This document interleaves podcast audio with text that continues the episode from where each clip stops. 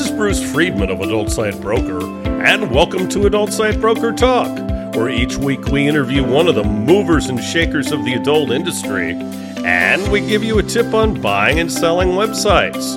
This week we'll be speaking with Pauline Ryeland, the Intimacy Whisperer.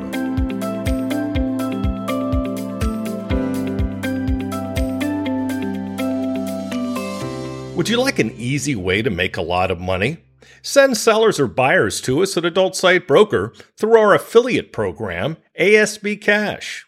When you refer business to us, you'll receive 20% of our broker commission on all sales that result from that referral for life. You can make $100,000 or more on only one sale for some of our listings. Check out asbcash.com for more details and to sign up. At Adult Site Broker, we're proud to announce our latest project thewaronporn.com. You'll find articles from industry websites as well as mainstream publications from around the world. It's designed to raise awareness of our industry's plight in the war on porn and the numerous attacks on our industry and online free speech by hate groups, the religious right, and politicians. You'll find all that and more at thewaronporn.com. We've also added an events section to our website at adultsitebroker.com. Now you can get information on B2B events on our site, as well as special discounts reserved for our clients. Go to adultsitebroker.com for more details. Now let's feature our property of the week that's for sale at Adult Site Broker. We're proud to offer a unique company with significant revenue and the potential for increased success. This business could be the right fit for someone looking to invest in a low maintenance, high reward company. It's a daily pay service designed to cater to performers who are already working on various platforms. In exchange for a percentage, they provide more convenient solutions, including daily, weekly, monthly, or on request payouts. Advantages include a minimal time investment, rapid growth, scalability, a WhatsApp group for creators, and support for the new owner up to six months. Only $74,900. Now, time for this week's interview. My guest today on Adult Site Broker Talk is Pauline Ryeland. Pauline, thanks for being with us today on Adult Site Broker Talk. Thank you for inviting me to join you. It's a pleasure. Pauline, the intimacy worshiper, works as an intimacy, that's a tough word, sex and libido coach and educator. She's certified as a semantic, sexological body worker, tantra teacher, and facilitator, as well as a master trainer and practitioner of neuro linguistic programming, advanced subconscious reprogramming, Erickson hypnotherapy, and she's a results coach and performance consultant, as well as a Havening Techniques trauma specialist. Pauline, that's the longest title I've ever seen or had to read.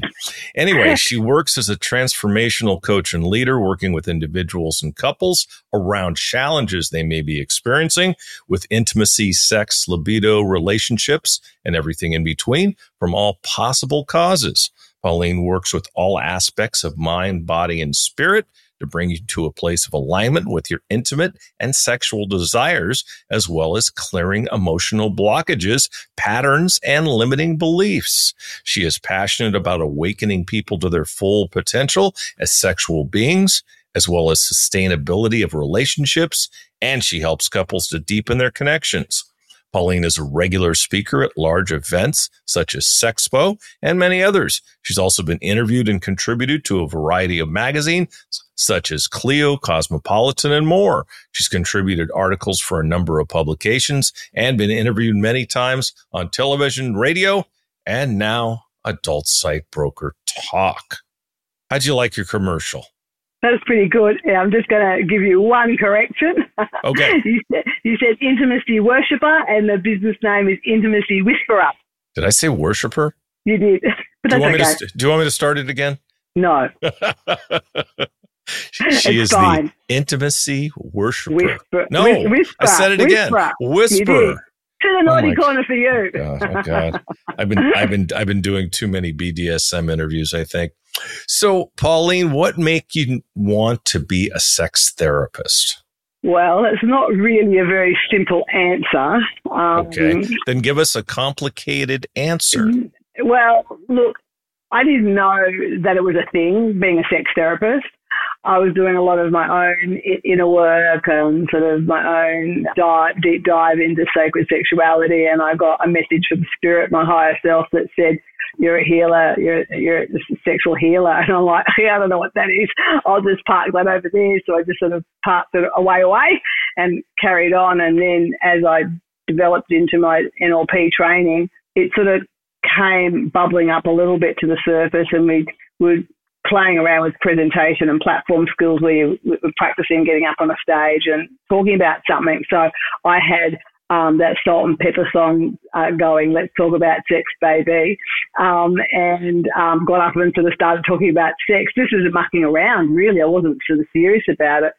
And then further along down the track, my girlfriend and I were going through a process to work out what I was going to niche in, in NLP because I hadn't really sort of given that much thought I was just doing it more for personal development. And every time I opened my mouth, she just went boring and slammed a fist in her hand. And I sort of felt like energetically my back was against the wall. And, and the next minute out of my mouth comes the word sex therapist. And she's gone, that's it. You know more about sex than anybody I know. And I've gone, oh my God, really? I'm not sure about that. and that's where it started, really. Interesting. Did you say NLP training? NLP is neuro linguistic programming. So that's where we work with the subconscious to bring about changes on the conscious level. Pretty phenomenal and it's pretty powerful and it works very quickly. Wow. Wow. So, I mean, do you use like hypnosis? I can do. I am uh, hypnotherapist trained. I, I find it a bit tedious. I do have one hypnosis script that I work with with women for, you know, getting in touch with their erotic self. And I've done a new and improved version of that, and it's pretty good. But I don't generally do hypnosis anymore as, as a general part of my practice because it's quite cumbersome having to write a script beforehand. So, no, but I do always use the NLP because I don't believe that the problems are just physical. Mindset comes into it as well. So I do use it in my coaching sessions. Okay, sounds good. Yeah, we've had a hypnotherapist on here before, and uh, it was very interesting. I it's amazing. Yeah, she actually hypnotized me. Oh, you listened well. Thank you. Mm-hmm. How long have you been doing this work, and what were you doing before that? This is almost the end of my 13th year of doing this work. And prior to that, I've been in admin all my life. So 25 plus years doing admin, secretarial, exec secretary, blah, blah, all of that sort of stuff. And I walked away from that and started my own admin business, which I ran for about two years. And that was really working for small businesses and getting their offices organised. And I was a bit of a systems queen and I could do uh, accreditation, like do the paper trail and, and have all of that sorted. So when I started that, I knew it was a stepping stone, but I didn't know what to. And, I, and then obviously it was a stepping stone to doing the work that I'm doing, but I had no knowing at the time. Okay. What sort of people do you work with and what ages are they? Oh, that is very varied. Uh, initially, when I started, you know, everyone says you're going to have a target market. So I was looking at, you know, women 40 plus. But I started getting lots of men coming to me and different ages. So my youngest has been 21 and my oldest has been an 80 year old couple. So it's pretty, pretty varied. I see single people and I see couples and I see one person of the couple, not always together initially. So sometimes a, someone in the relationship will come and work on themselves and not tell their partner, or their partner's got the support, or they both sit in on the, the first consult. But I do work a lot with single people as well that just know they've got some problems that they just want to sort out, and it could be you know leftover problems from previous relationships, not necessarily sexual, but can be of course sexual as well. Yeah. What are the main problems you encounter? Okay, so the biggest one is loss of libido for women. I would call myself a libido specialist, really. So I work with that and women that don't orgasm or only orgasm occasionally. I work with men with premature ejaculation, loss of erection, or not being able to maintain erection. They're like the standard common things. And then also I've got the more obscure. So I work with women that have internal pain when they have sex. I get rid of that. Doctors can't get rid of it. I absolutely guarantee that I can get rid of that. I've worked with men that have had vasectomies that have gone wrong and they've got nerve damage on their penis. So I actually repair, I actually get the, the penis functioning again. I repair that nerve damage and Peyronie's disease, which is when a man's penis bends. I can get that sorted as well through the same sort of process. So yeah, that uh, genital numbness, all that sort of stuff. Vaginismus, I can work with. It's a bit more complicated, but um, I can work with things like that as well. How often are do you find yourself, for instance, if there's a condition that you see really is medical, that you're referring them to an MD? I don't think I've ever referred anyone to an MD. Really? hmm I've actually had a period where my local doctor had my cards and he would send people to me. He would send men to me that had erection problems and PE because he didn't believe in the Viagra, and he, and he's like, "Oh, it's all, all in the head." And I go, "Well, it's not really all in the head; it's physical as well." Well, it's in one of the heads. it's in both. It's actually in both heads. so yeah. So no, I've never referred anybody to medical actually. Well, that would be dick joke number one. We'll move on from there. in fact, I had. So I was just going to say, I had this one guy come to me. He'd had surgery on his penis for um, Peyronie's and had nerve damage, and they were going to do, yeah, and they were going to have another surgery in a couple of months. And I said, no way in hell, you are not having another surgery, not on my watch. I will fix this. And I did. Took us a while, but we got there in the end, and he was fully disconnected from his penis. They weren't having sex. They were a young couple. It was really complex, but we we got there in the end, and he connected to his penis, and they started having sex again. So that was pretty cool. That's great. You must find your work to be extremely rewarding in a case like that. Yeah, yeah. Like it's it's about fixing people's problems, but when it's such a big turnaround with something like that, it's amazing. It really is amazing. And they were very suspicious, but they were so desperate and out of options that they just begrudgingly gave me a go. but yeah, no, I get you know, it. It was a bit like that. They were like, because I was working on the, breaking the adhesions down in his in, in his penis, um, and it, that started shifting straight away. So you know, it's pretty good. That's cool. What are some of the more unusual sexual problems you've worked with? Oh, um, I had a guy in his fifties who was a cross dresser and having erectile challenges, as in not maintaining his erection. Hmm. He he probably looked at himself in the mirror.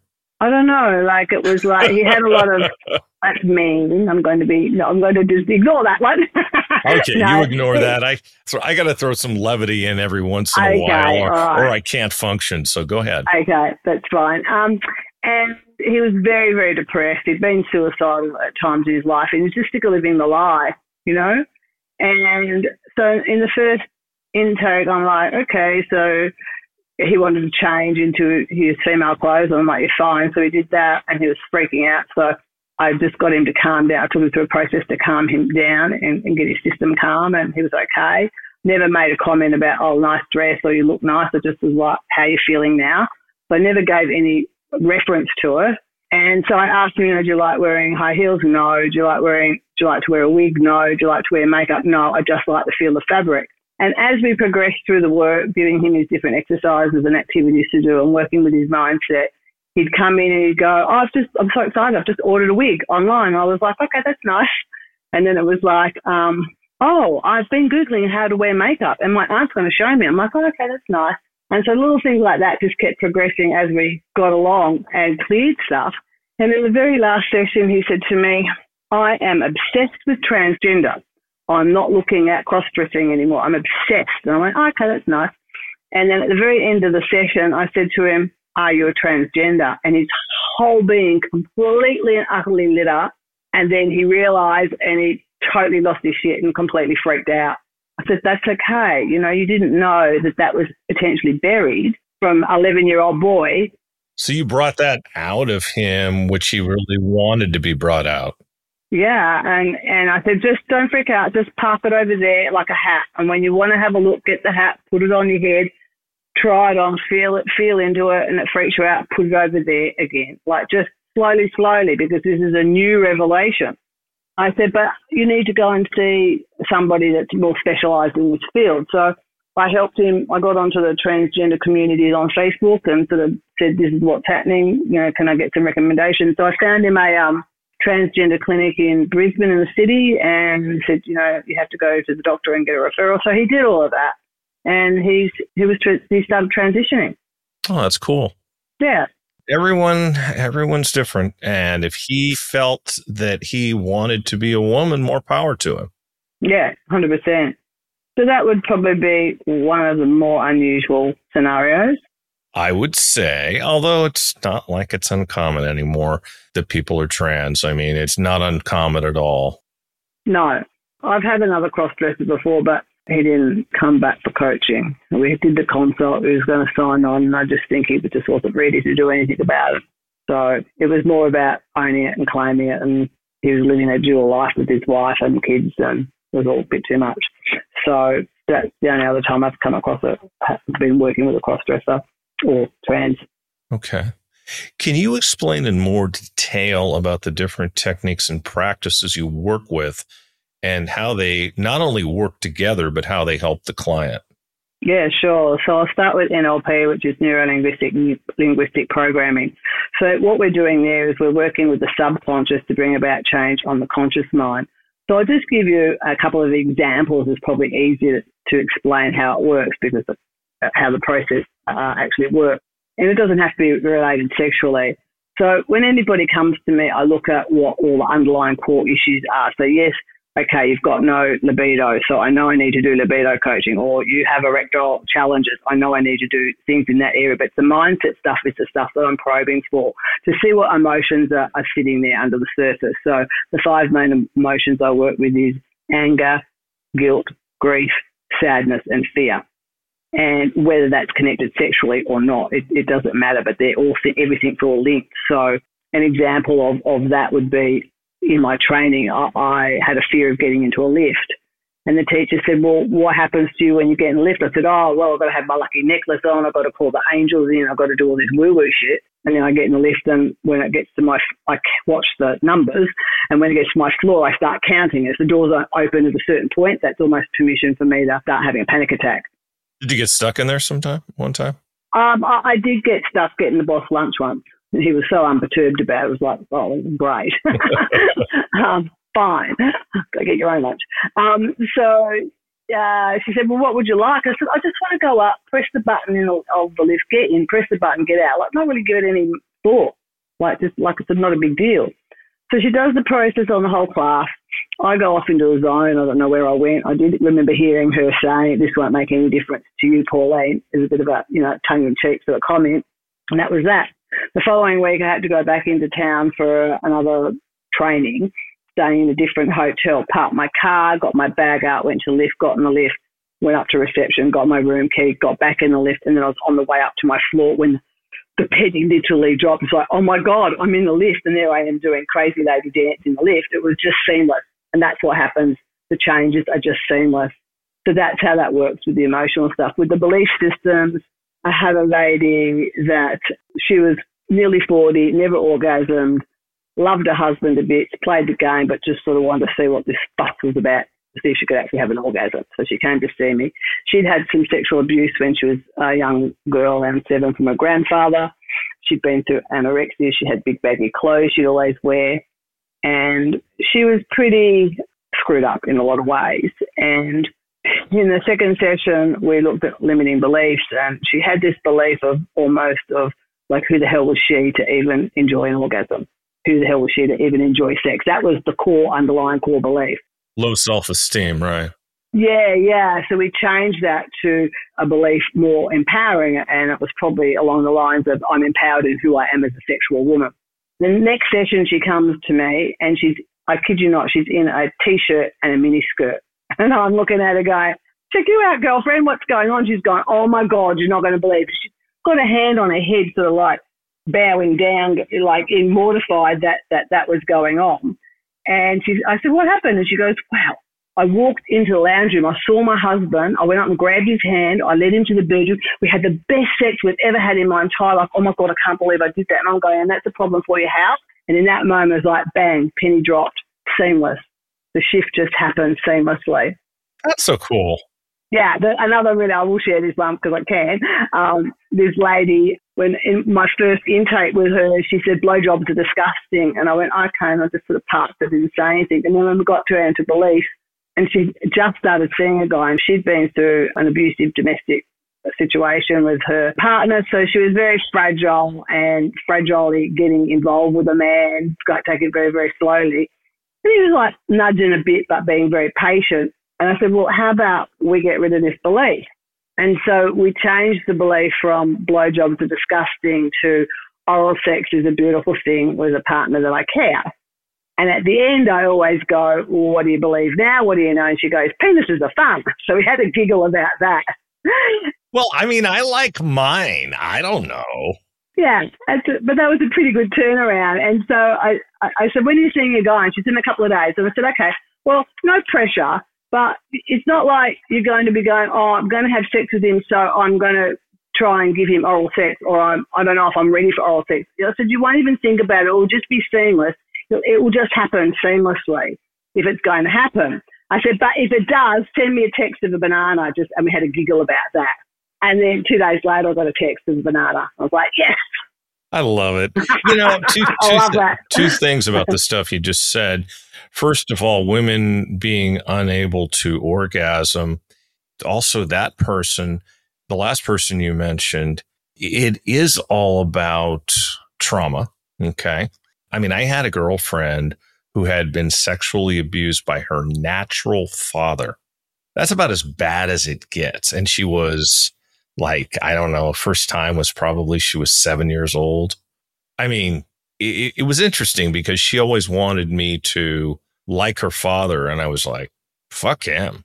Don't even get me near him because I'm, I'm liable to say something. Yeah. So always seeking that approval still. Uh, she went through drugs and I mean, all kinds of things. Sexually, she was amazing, but it kind of sent her the other way. She was a bit of a nympho. And I know for the fact, for a fact, she fooled around while she was with me. I mean, one night we were staying in Lake Tahoe and uh, she owned up to me later that she had slept with uh, with a rock band that was staying on the same floor. And I was just like, ah, okay. Yeah, and so that's that's the acting out, and that's not clearing the, the trauma, and so that's why I'm really grateful that I've learnt this trauma technique because it is so oh, it's the best thing that I've added into my practice because it really helps with that with that stuff so dramatically. It takes away the emotional charge. It's brilliant. It's really brilliant and easy. Yeah. The other thing is I've heard this saying and it's so true. Men just need a place, women need a reason. So if a woman has gone through trauma or whatever her beliefs are that keep her from orgasming, which actually is not uncommon, then they really have to be there mentally where men don't necessarily have to. That's kind of the the way relationships go. It's kind of God's trick on us, I think. But anyway.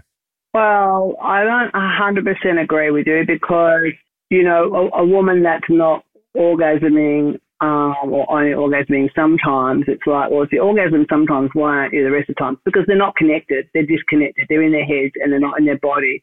So I teach how to get into your body and connect heart, genital, genital, brain together. So it's that connection that's key. And often it's about letting go of control. And there's a fear factor there. So it's those things that need to be worked with as well. They need a reason. Yeah, and tap into their sexual energy, which is very different to just experiencing sexual pleasure from touch. We, we want to work with the energy and get the energy moving. They've got to be all there. There's no two ways about it. And when they're not, it just causes problems. So, yeah, 100%. What makes you different from other sex therapists? Uh, what makes me different is I bring in the, the mindset work 100%. That's the difference, and the trauma work as well. I mean, you know, I've got the Tantra and I've got the sexological body work, but it's the NLP mindset work that I think is one of the key points. And they're doing the havening for trauma or anxiety. I think that's a really great tool. What, what exactly is havening? Tell me about that. Okay, well, Havening was started in America actually, and I had to pass the science exam, just FYI. it was hard. It's a touch therapy, but I don't touch the person, they touch themselves. So it's like a, rubbing your hands together is one of the movements and there's uh, two other movements like a hug and a, and a face, facial movement. So when you do this movement, what it does is it calms your nervous system down and floods your system with all the happy hormones, your oxytocin, your dopamine, and your serotonin. So that's why you feel calm. And so, as a, just a general practice, if you're a bit stressed, you can just do that and your system will be calm. But to unlock the trauma, what we do is we do like a talk therapy. It's sort of a bit like brain twisters on some levels, but we also bring in some good things as well. And the client has their eyes closed and they're having the whole time, and I get them to, you know, do these different things and answer me in different ways. And but I get them to tell me about the trauma while they're rubbing their hands together and score it. So 10 out of 10 would be horrific. And so at the end of that session, I generally have that score down to a zero. So there's no emotional charge. The goal is zero, zero to two, but I, I of course try to get it to a zero. I mean, and I'm nine times out of 10 do. There might be a very, probably, you know, I couldn't even count on one hand how many people I've only got to a two because they're just hanging on to too much, you know. They're hanging on for whatever reason. But we, we bring in, or incorporate really good things. So when I had this done on me, it was for dental trauma. And at the end of the session, I could find my brain looking for the trauma and I couldn't find it. And I could actually feel my brain like wigging out, if that makes sense. And then over the next few days, I would do the Havening hand practice and say a little mantra because we create a little empowered mantra to lock into the system.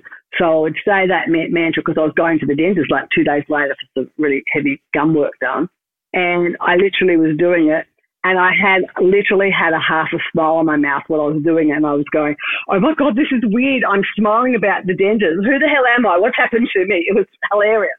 And so I'm like, oh my God, this is amazing. I have to learn this because I could see what a fantastic addition it would be to my business but not just for sexual trauma, just for any form, of anxiety. Like a guy I started working, well, to start work with today, next week, um, in our consult today, he's, he's always had this level of anxiety in his system and his mother was very anxious and his father was very anxious. And I said, well, you know, we, and, at four, his mother had a nervous breakdown. And I said, well, you know, at three and four is when we take on our beliefs and we take on the beliefs of the people around us, generally our parents. And in that situation, we weirdly, because we're, we're just so complex, we, we would take on our mother's anxiety because we want to save our mother. Not that you can, but that's what we do. And I said, so you've taken on that anxiety. And I said, and then for him, he's got, he's had premature ejaculation all his life. And I said, and so that's weaved its way in with that side of things with you. And he sort of was like, oh my God, he could see the dots joining. So we're going to do a Havening session on Monday, and then on Thursday, we're going to start his coaching. I kind of had a funny image when you said I, I don't touch the, the patients. I kind of harkened back to when you were talking about the men and you being able to, I'm going to use the word fix because it was the only word I could think of when they have Peyronie's or something like that. So you have to excuse me for having that funny thought when you said you don't touch the patients.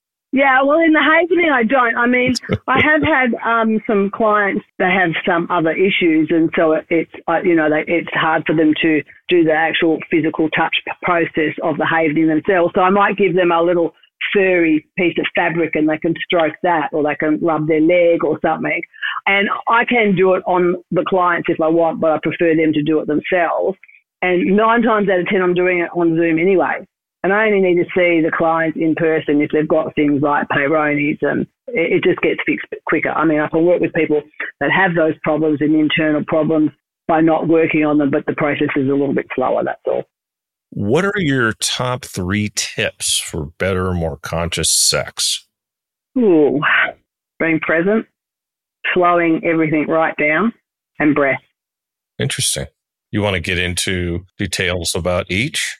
Well, yeah, sure. I mean, being present, that's part of the problems of when we're having sexual challenges is because we're not connected. So if we're not connected, if we've got this massive disconnection, we're not present. And so if you look around how we function on a day to day basis, we are disconnected. We're on our computers, we're on our phones. We, you know, we don't engage in conversation where we're looking at someone, you know. Um, there's a lot of disruption and distraction around. I have to say, to interrupt, that's the one thing my wife doesn't do. That's the one time she's not on her phone, is what I should say. yeah. Yeah. So it's like, you know, we have this disconnection. And so it's about learning techniques to actually come into our bodies and into our hearts and get really connected. And when we're in that space and connected within ourselves in that way, then it's easier to connect with your partner. And in, that instance, you can connect in a much deeper way. And I think with sex, you know, it's a bit too busy at times. Got to do this, got to do that, got to, oh, you know, like, like there's a secret checklist. Oh, I've played with the clitoris for, you know, a little bit now. It's time to put the penis in or whatever. And there's too much of this checklist, and it's like that's not really how sex works. If you're in your body and present, then it's like the energy is flowing. So we want to move out of the space of doing sex to into the space of being. And when we're in the space of being, we're following the sexual energy. So it's a very different experience, which means you are more present. And breath is really key as well for lots of different reasons. Like how many, or I always ask this when I do when I do my talks. When I talk about, it, I go, think about how you orgasm, how many of you hold your breath. And if you can breathe through your orgasm, it means that sexual energy has got room to move through your body in that flow, as opposed to if you're holding your breath while you're orgasming, it's like the energy just gets stuck. It's like hitting a wall. It's not moving. So you're only going to go to a certain point. But if you can flow your breath while you're orgasming and then the energy moves forward, you're going to have a different experience as well I'm going to make it much better, I'm sure. Yeah, 100%. And I'm all about that. I'm going to try that right after the interview. Okay, excellent. Good to hear. While all this is fresh in my mind, what should a person or couple expect in a standard consultation? Okay, so a consult's really to just talk about the issue at hand what's going on. And I, I'm a little bit like Sherlock Holmes. I ask a million questions. I want to know how long they're experiencing it for. Is it just with this partner? Has it been with previous partners? I get their history, health history, their medical history, if they've had surgeries. I find out past relationships and how they unfolded, even going back to childhood traumas, sexual abuse, anything like that, anything major that has you know, let's say a guy suddenly having erection problems the last five years. Well, what happened five years ago? And we tie that in. It's like, oh, well, you split up with your wife, or blah, blah, or this happened, or you had this big catastrophe at work, or whatever it is.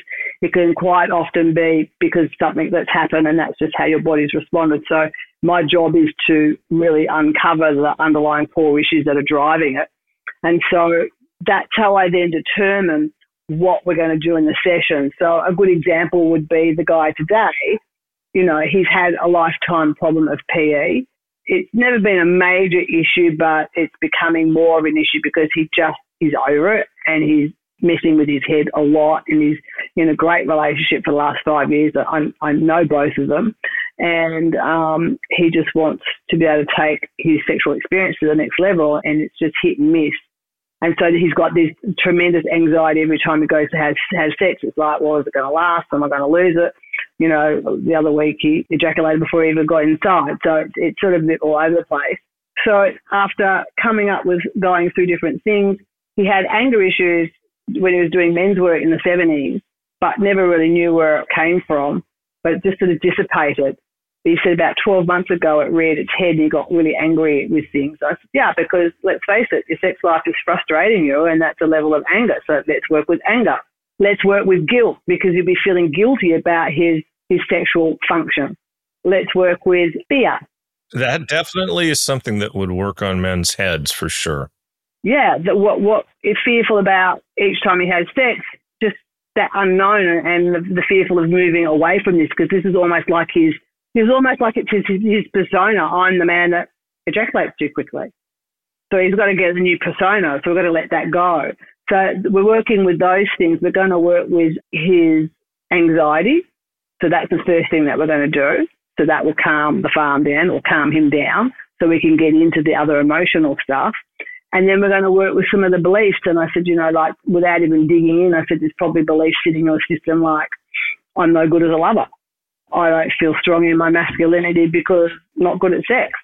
All those sort of underlying things there. So we need to add. So what happens as we flick those limiting beliefs off and replace them with beliefs that are really empowering?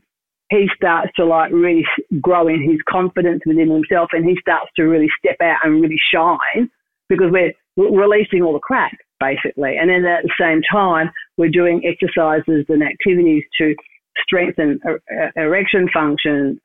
With PE, we have to work at it's a little bit more complicated and it will probably take longer than my time with him, but he'll have the techniques and his partner can get involved with it as well. But we have to teach men how to stay aroused but move away from arousal while staying aroused. It's a specific technique. So that's a little process that takes time. And then other activities and things that, that I'll give him to start working with the sexual energy and getting the sexual energy moving and some different healing activities that he can do on his own and with his girlfriend. And so that's what we're doing. So at the end of the session, I go, okay, I just summarize these are the things that we're going to do.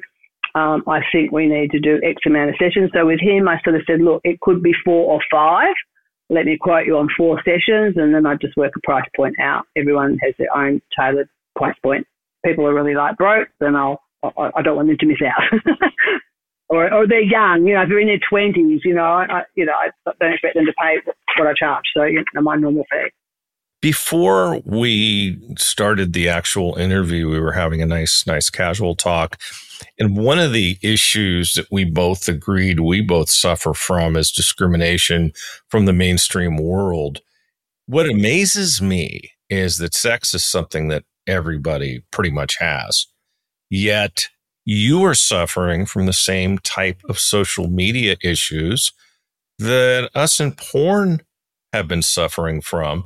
And not that I'm going to justify what they've done to people in adult because it's completely unconscionable, but you're getting the same type of treatment, aren't you? Yeah, well, a long time ago, not a long time ago, but you know, at least five, seven years ago, my business page on Facebook is Intimacy Whisperer and I wanted to run some ads. And I got shut down because I had the word intimacy as my business page. I'm like, oh, for God's sake, you're kidding. So I created a, another Pauline Ryeland entrepreneur page so I could try and run ads there. Anyway, that didn't end up sort of really happening. I told you they banned anyone who listens to this podcast knows that I was banned a while ago. But then, as I said just recently, LinkedIn, I sort of forgot, and LinkedIn suddenly my account disappeared, and I wasn't that upset because you know LinkedIn's LinkedIn. It's not like a big thing for me, but I go to LinkedIn monthly meetings because it's a great networking and a great crew of people. So it's good to be on LinkedIn and uh, connect with them that way. And I put a lodged a, a thing, and then they said they'd be back to me. And I lodged twice. I said this. I haven't heard anything back. And then they finally came back and said my account had been closed due to violation of adult content. And I had to write back to them by reply that I promised I would not write anything like naughty again, basically. And then I was like, I wonder what it was that I wrote. And then when I finally got my account back, I was like, oh, I shared a blog which is about orgasms and sexual energy. And God forbid. You, what you should have said was, if nobody ever orgasmed, you wouldn't be living. I know.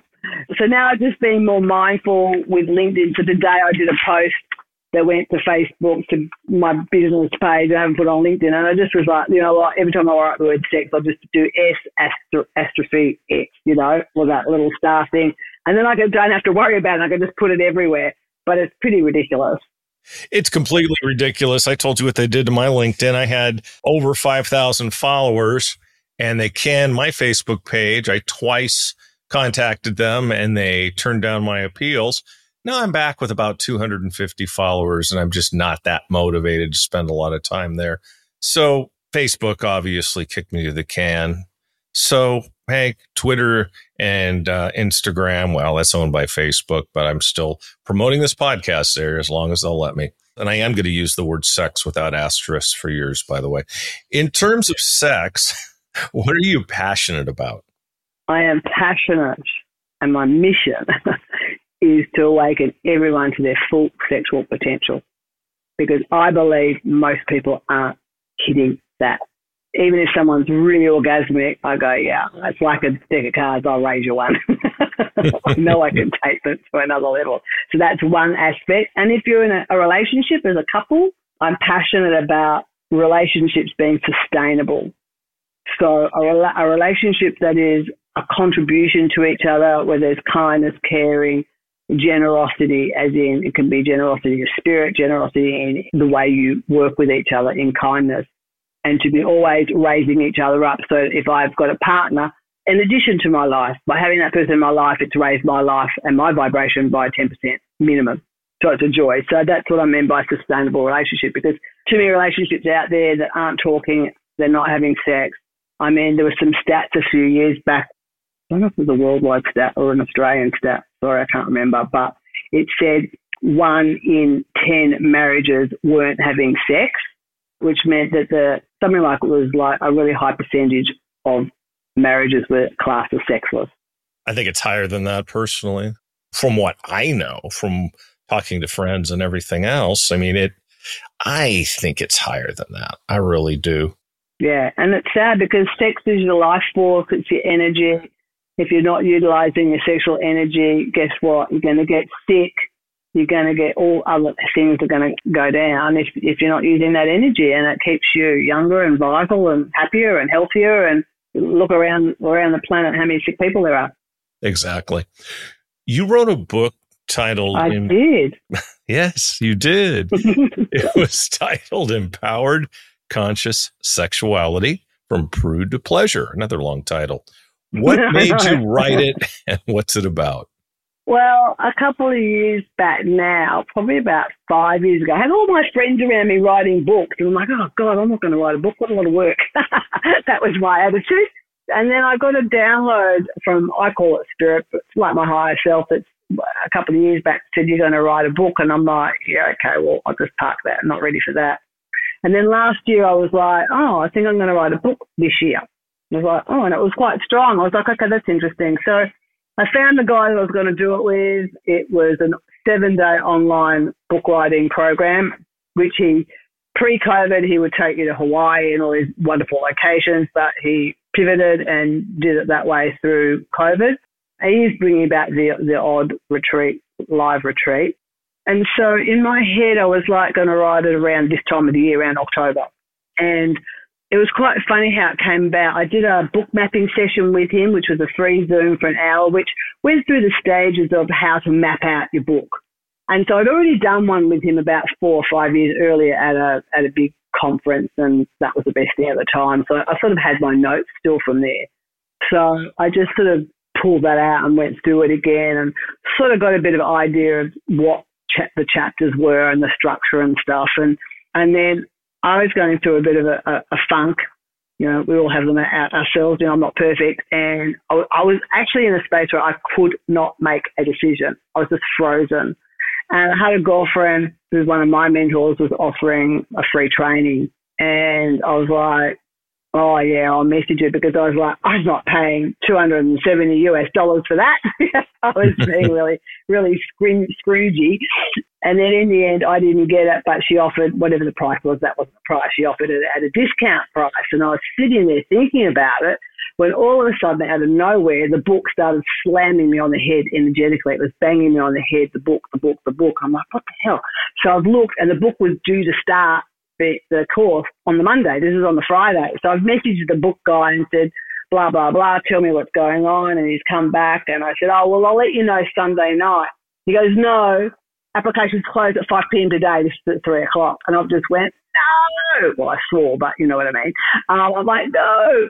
And so I was just going in this whirlwind of stuff. And I said, okay, I'm in. And I went into both the courses. So I went from her course to his course, and she works a lot on 5D, working in the 5D, and, and so it was like this complete timeline jump that I did when I dived into his course. And it was seven days. Facebook was off. I was just sat at the table, and it just literally poured out of me in four days. I wrote the book, and it took me two weeks of editing and adding more chapters and stuff, and then it was done. And I launched it in March at the um, I do an expo called Mind Body Spirit Festival in in uh, where was I in Sydney. I launched it there and went to number one Amazon bestseller in five categories. Wow! Congratulations. Yeah, that's pretty cool. Thank you. And I was number one in uh, somewhere in America, but I can't remember where, which category. So yeah, uh, so I was pretty stoked with that. I was very happy. And so the book's really, the book's my journey about how I got into this work and the different things that sort of led me to where I am. It goes into the modalities I do in a lot more detail. It goes into the types of problems I have, the types of clients I see, some testimonials. And then through the book, there are some activities for people to do whether they're single or, or in a relationship. There's activities for them to do as well. I've gotten really good feedback for it. So, yeah, I'm pretty happy about it. Nice. Something else exciting that happened recently. You were the cover girl in both April and June, both months, for Holistic Bliss magazine. What kind of feedback did you get from that? Oh, really amazing. I've been a part of Holistic Bliss magazine, their print version, for some years on and off. I do the odd token article, and then I did a year. I was there. I was at, uh, had a column, so I was like the, the sex column. I had, and I could write about whatever I wanted. Really, they had a theme each month, so I would try and tie it in with whatever the theme was if it worked. So that was really good. I mean, they, they go to about 50 countries worldwide, and they're now probably more now, and they predominantly are now online, and they, they do, I think, one or two in print local yearly now. And so the owner, editor, Vanessa, put an email out saying, we have three spaces for the online cover person. Put your applica- put your submission in as why we should choose you. So I just sent her an email back and said, 2023, it's about time a sex therapist was on the front cover of a magazine. And she went, you're 100% right, you're in. So they did it twice. Yeah, so that was very, very cool. And um, there's another magazine I'm potentially negotiating with for next year as well for a cover, which has a, a, a big readership as well. So I'm just thinking about that. Keep me posted, and I'd love to see the articles in those two. If you want to send me the link. That'd be fantastic. Well, hey, Pauline, I'd like to thank you for being our guest today on Adult Site Broker Talk, and I hope we'll get a chance to do this again soon. Thank you. It's been so much fun, and finally to connect with you as well. Thank you. Indeed. Thank you. My broker tip today is part eight of what to do to make your site more valuable for when you decide to sell it later. Last week, we talked about information needed to give the buyer and being transparent with the buyer. Here's more information on what to give to a potential buyer. How well has your content been protected from piracy, and what steps have you taken to protect your content? Are you using a piracy takedown or monitoring service? These are important things to know. What promotional tools do you offer to your affiliates? The more tools you offer, the more successful your affiliates will be. What is your traffic breakdown by country? Tier 1 countries like the USA, Canada, the UK, Germany, and Australia are the most preferred. Add in anything else that will add value to the sale of your property that you can think of, such as what custom scripts do you use? What content management system software is on your site? Do you use billing or affiliate software like NATS? What's your retention rate? How you retain your members is of the utmost importance. How many joins and rebills do you have a day? Do you buy advertising? And if so, what kind? Can your content make more money on the DVD or VOD markets, or have you already tapped into those opportunities? How much did you spend to produce or buy the content that's on your site? What do you believe the content is worth now? We'll talk about this subject more next week. And next week, we'll be speaking with Alex LeCompte of Seven Veils. And that's it for this week's Adult Site Broker Talk. I'd once again like to thank my guest, Pauline Ryeland. Talk to you again next week on Adult Site Broker Talk. I'm Bruce Friedman.